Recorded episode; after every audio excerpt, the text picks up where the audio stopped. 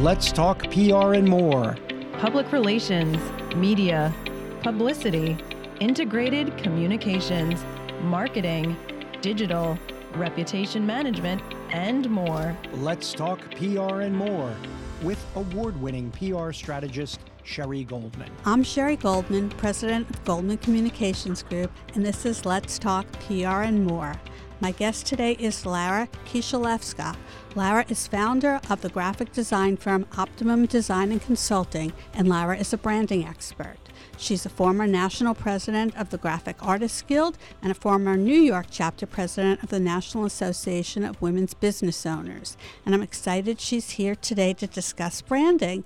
So, welcome, Lara. Good to have you on the show. Thank you so much, Sherry. It's really fun to be here. Great. So, let's talk branding. And branding, by definition, as I understand it, is the identity, the persona of a company, a product, an organization.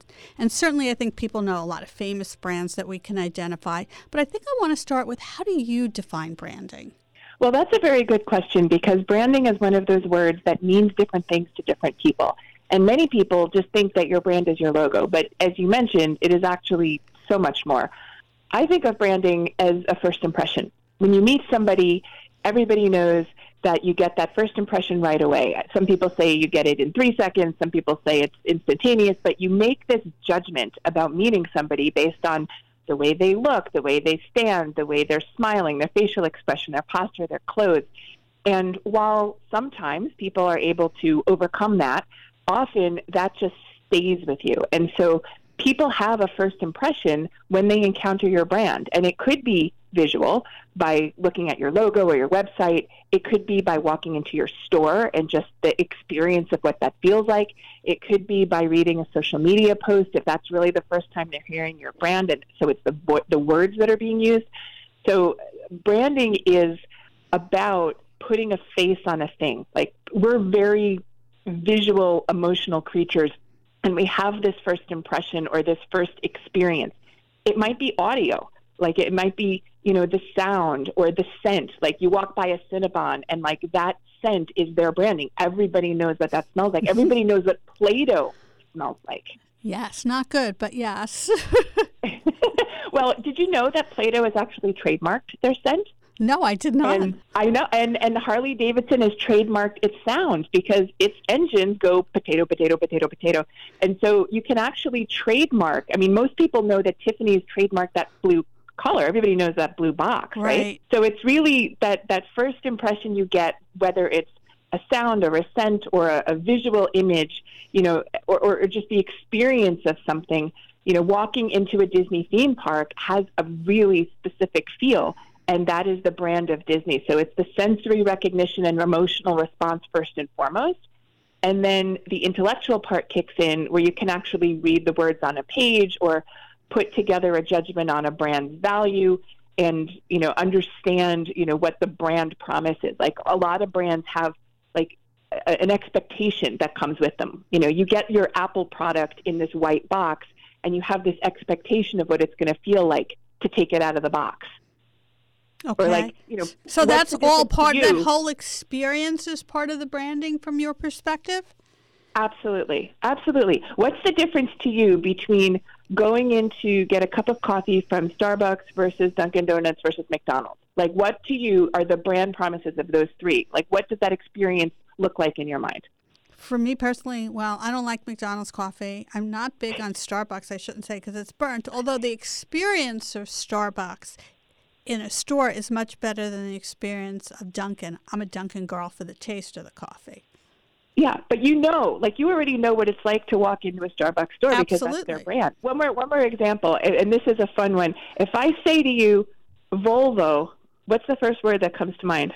Safety. Yeah, it's not car because Volvo's brand is so strong. They've cor- they've correlated it with safety. So branding really defines you by making a brand promise. If you buy a Volvo car, you're going to be safe. If you go into Starbucks, you're going to have this experience with like a loungy environment and music and fancy stuff. You broadened my perspective to understand branding as being larger than I thought it was because you're right. People think of branding, they think of a logo, they might think of mm-hmm. a color. So, how does somebody start? What does a company do to get started on figuring out a brand? And I assume that has to, it's not chicken and egg, it has to come first. It's interesting that you use the phrase chicken and egg because there are companies that started because the owner wasn't aware that branding was important. And so they just said, okay, this is our name and this is what we do. And then as they evolved and matured as business owners, they realized that they needed to develop a brand. Okay. And then there are companies that take the time to figure out what their brand is before they even launch. So sometimes it's both. Like you, you can, sometimes it's a chicken and sometimes it's the egg. Which is better from your perspective, Lara? Which, I, in a perfect world, what what which is better? So, uh, because a brand is about the promise you're giving and the experience that someone else is experiencing, you really need the feedback loop to see that what you're promising is actually being perceived as what the promise is. You know, you you could be a, a construction company and have a um, and this this is a real world example that happened to me once. They wanted a pink logo, and I had to explain that that's not really what their target audience is thinking about. You know, that that that wasn't going to appeal to that audience. So they had in their mind a, like a disconnect between like what their brand was going to be and how they were going to portray it in the world. So it, having a company that's been around for a while has more experience in that. Like they already know a little bit better who their target audience is and what's going to appeal to them. So when they think about either, you know, doing branding for the first time, even though they've been in business for several years or going through a brand refresh, they can actually use information and feedback that they've gotten from their clients, from their vendors, from their staff, from their different stakeholders. Maybe they have a board of directors or, you know, maybe they have advisors. And that's very important, helpful feedback for building a brand.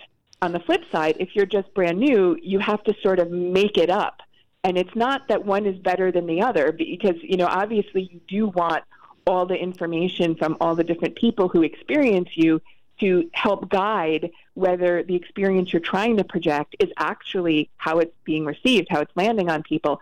But you do want to make sure that when you're first starting out, you're, you're trying your best, even though it's just your own information internally in your head. So you try initially, you start with a brand that's well thought out internally, but then you need that feedback from real life to deepen and strengthen and build on it. Okay, so t- to me, and we're going to talk more about this because I want to talk more about this with you.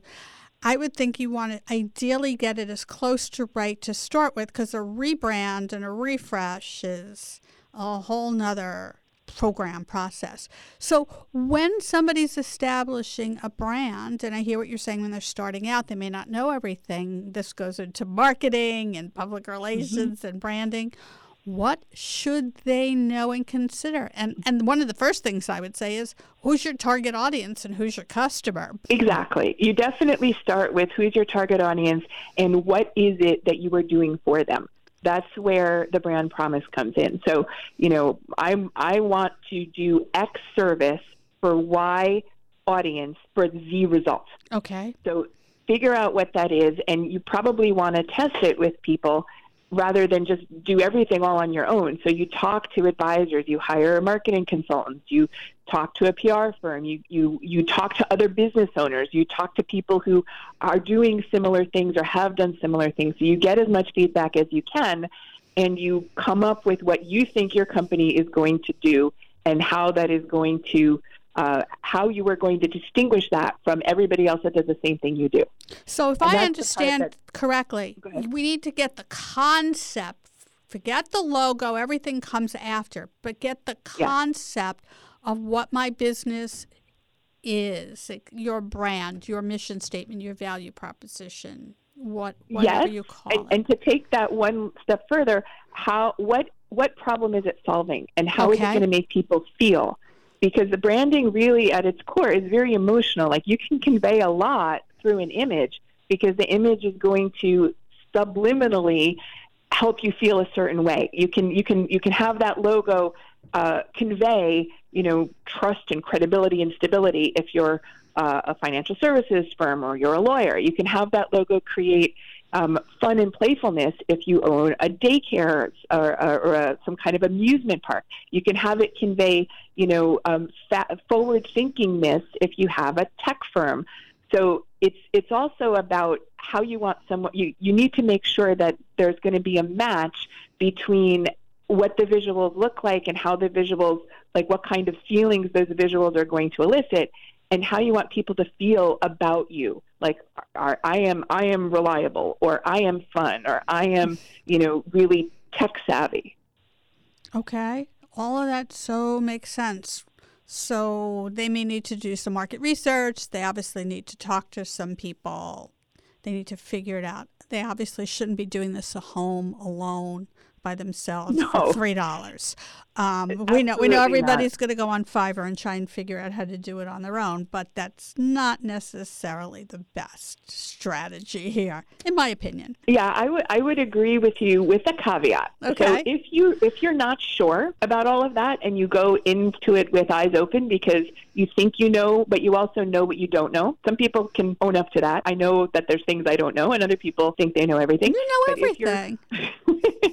if they're aware that this is the beginning of a learning process, then it doesn't make sense to invest a lot in a logo and a brand like a visual brand right up front. Like if you're if you're going to do the best you can because maybe a you know it's going to change, b you don't have a lot of money right off the bat, um, you could get something that is good enough. Certainly a professional designer or at least a freelancer um, rather than a do-it-yourself logo because you definitely want to start with credibility. But you can start without investing a ton in it and then see what happens. I have there's a there's a turning point for many businesses where they've been in business for a while and it's different depending on the business and how involved the owner is.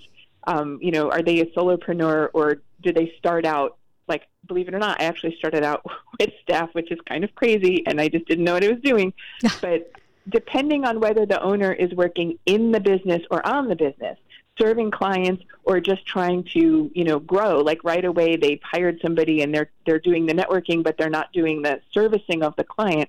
So depending on on how how much the owner has is in touch with the client experience and what the client feedback is, then somewhere between like 6 months and several years, they often realize that the business they thought they started is not actually the business that they're going to have in the future because it evolves around customer feedback, around realizing that something might be harder than they thought or easier than they thought or not as profitable as they thought. Okay, that totally makes sense. But to me, that's almost like a dynamic business shift, and, and things do evolve. Yes, and that's where, like, when they feel like, okay, I have a handle on this because I've been successful at it and I now know what works and what doesn't work, and I know what messages resonate with my audience and which don't, that's when you should invest in you know real serious branding program because that's a brand that's based on some input and feedback and not just you know your thoughts in a vacuum. Okay, totally makes sense to me as, as I understand you're explaining it.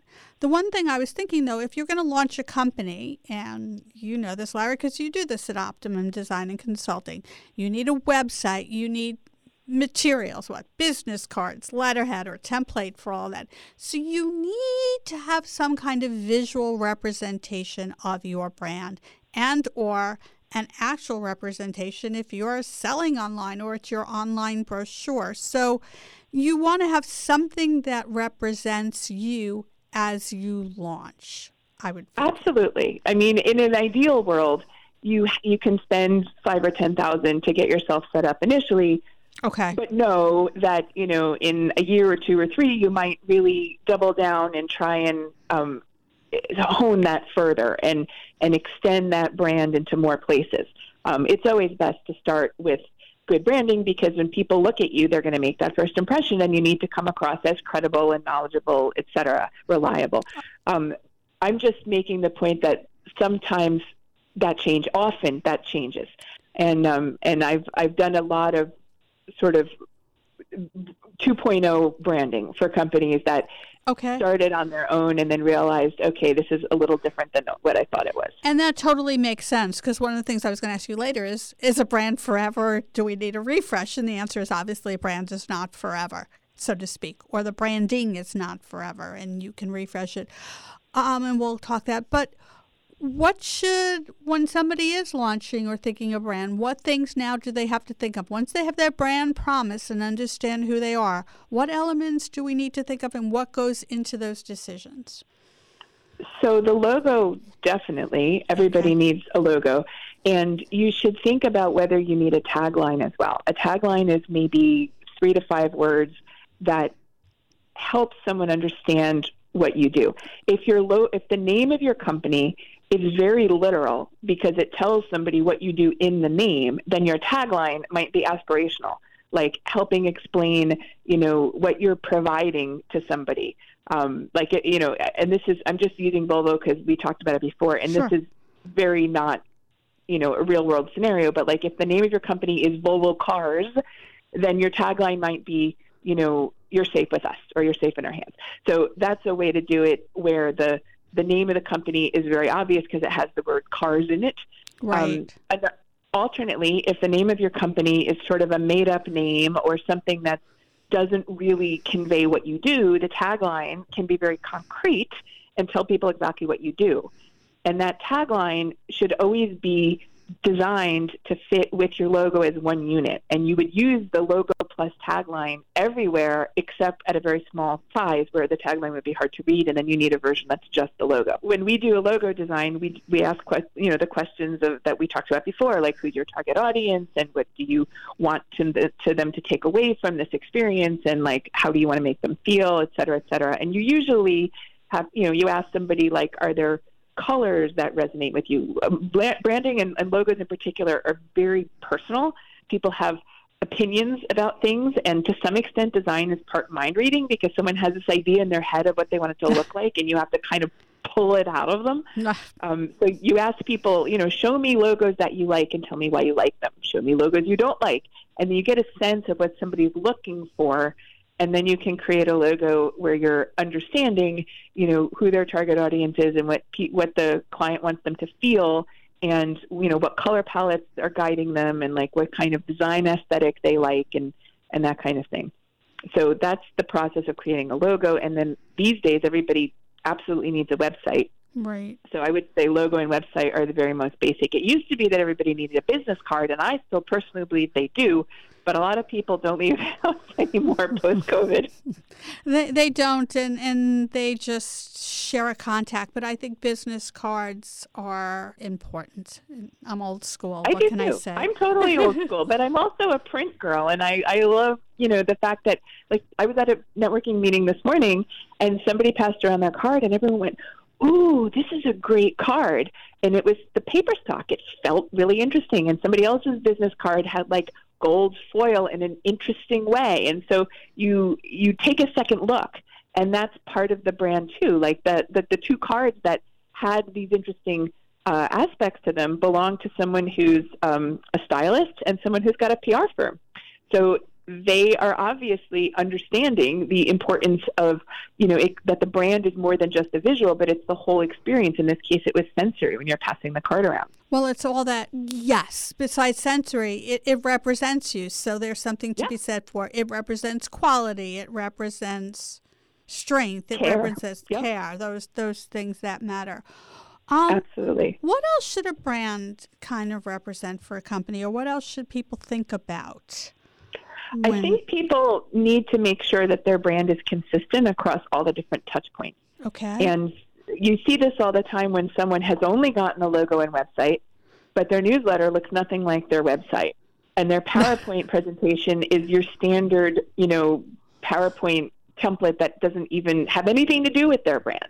And people need to remember that the brand is every single time you're in touch with people. Like it even could be the way that your, you know, receptionist answers the phone or the hold music that's on phone. I mean, it's every single type of experience with somebody.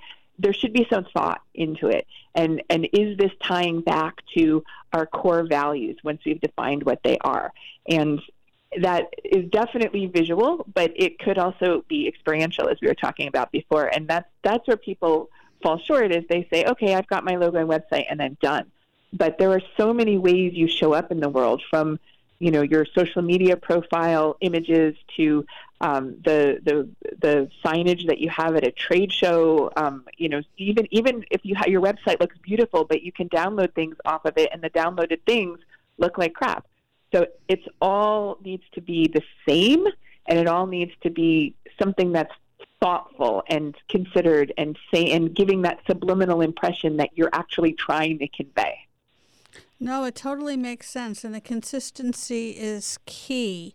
Um, so, what are some best practices for the website? You mentioned websites. What are some best practices for websites when we're thinking about branding? Well, um, these days, uh, websites are very varied. Um, and so it really depends a bit on your audience because this answer could be slightly different depending on what you're trying to do. But in general, make information easy to find with just one or two clicks. You want a really clear navigation structure. And it doesn't mean that it has to be old fashioned. You know, for example, if, if your brand is about like discovery and, and, and, you know, wonder, it could be surprising from a design standpoint how to navigate the site or enter it. You could roll over a box and something could pop up that brings you to another page, but it must be intuitive and easy to navigate. Um, you definitely want to look at website accessibility these days. Uh, there are a lot of people who um, have trouble with standard websites, and so they're using tools to help them access if they're visually impaired or uh, people who um, aren't able to navigate uh, with, with, certain so- without certain software running. So you want to make sure that you're um, meeting the uh, Americans with Disabilities Act ADA guidelines. Don't follow design trends that get you too much into form over function. You know, you oh, pure design, like in an art studio, can be all form and no function, but your website needs to be functional. Design is really in service of communication, and the point of design is to help facilitate clear communication. So if your design is so striking that you can't figure out what it's trying to say or how to get to the next place on your website, then you've failed in a website design. It's important to keep content really fresh if your website is meant to be a resource. It's fine if your website is supposed to be an online brochure and it's not going to change. But if you're going to put a page that says resources or a blog on it, um, you need to be keeping that fresh or you look stupid, frankly. Hmm. Yes, you look old and, uh, and out of business and all of the above. Absolutely. Yeah. And I would lastly say um, respect content creators. As a content creator, this is a big one for me. So, like, make sure you're ethically sourcing where the content comes from your text, your images, your audio, your visuals. Don't just grab it off the internet, but make sure that you have the rights to use it. And, and as you're refreshing that, you know, your, your website and paying attention to it, like, look at it every 18 to 24 months and just look at it with a critical eye and, and make sure it's still saying what you want it to say. Make sure that the design is not stale. Make sure that the technology is not outdated and just keep looking at it because society moves along and something that is totally appropriate in, in one era becomes not so appropriate in another era. Totally makes sense. I would say even more than every 18 to 24 months. Absolutely.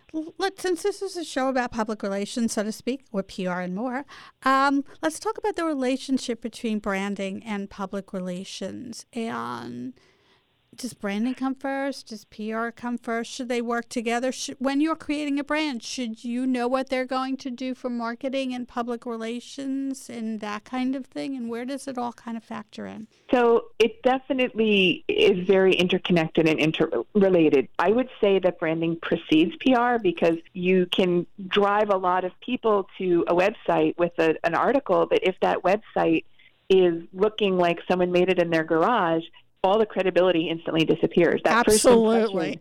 dies. so it's like wasted effort. It's like negative effort, actually, um, because then the next time somebody reads an article about that company, they're not. They're going to just you know roll their eyes. They're not even going to look. So you need to have a brand that is substantial and credible. So when PR drives audience to your online presence, you look the part. Um, but I do believe that PR firms can get involved in the branding process because PR teams can help you hone your brand's messaging. Their experience with multiple clients, some of whom may be similar to, to your brand, is going to be invaluable. Their opinion is going to be different from when you ask your clients or ask your uh, uh, staff or, or ask your friends. You know, they have an expert handle on how to position your brand for your audience. And so if you let them, they can help your brand be even better. That totally makes sense. And it goes back to what you said at the beginning. You never get a second chance to make a good first impression. So, make, I think that's the biggest takeaway. If somebody wants to get started in branding or something, what should they think about? What, what's a good skill set for them to have? Well, they definitely need to go to design school. Okay. And I think they just need to be very aware, open their eyes, and look at things. Like New York City, which is where we both live, is full of visual stimulation. And you can just get so much input by walking down the street and, and really looking. So, as people experience life, whether or not they're aware of it, they're experiencing brands that do and don't work. You know, they, they can experience a brand that is, you know, really uh, has a high level of integrity and honesty and authenticity where it, and everything's very tight and they know exactly what to ex- expect and they and the brand delivers on that promise and going through that experience can help you think about how to duplicate that experience for a client. On the flip side, it's really hard to correct the perception of being disingenuous and and yes. and that's you know it, you find that in New York City a lot. So I think just keeping your eyes open, um, looking and reading, you know, design journals. There's all kinds of marketing uh, associations. There's lots of people giving talks on branding. You know, be a sponge. Go and learn everything you can about it, and uh, intern or, or get hired at a firm that does branding. You'll you'll start by watching and your own gut feelings and sort of intuition you'll you'll come to realize that you can rely on that because branding is not like a magic secret sauce. It's mostly about being aware of how the brand is being perceived and then just trying to make sure that that's what you want and that, that it's consistent everywhere you go. I love that. And that's a good place probably to end this since we're almost out of time. Lara, thanks so much for being here today. So appreciated. Thank you, Sherry. This was really a lot of fun. I really loved it. And I think that this is a fascinating conversation. It's been a while since I've thought about branding through this lens. So thank you for taking me back to the basics. My pleasure. That's Let's Talk PR and More for today. You can find more information about the show and about me at Goldman Communications Group's website, www.goldmanpr.net. And if you want to hear the show again, you can listen to the podcast, which is posted on Goldman Communications Group's website as well as on your favorite podcast sites, including Apple Podcasts, Spotify, Amazon, and iHeartRadio. Thank you again for listening. I look forward to talking PR and more with you all again next week.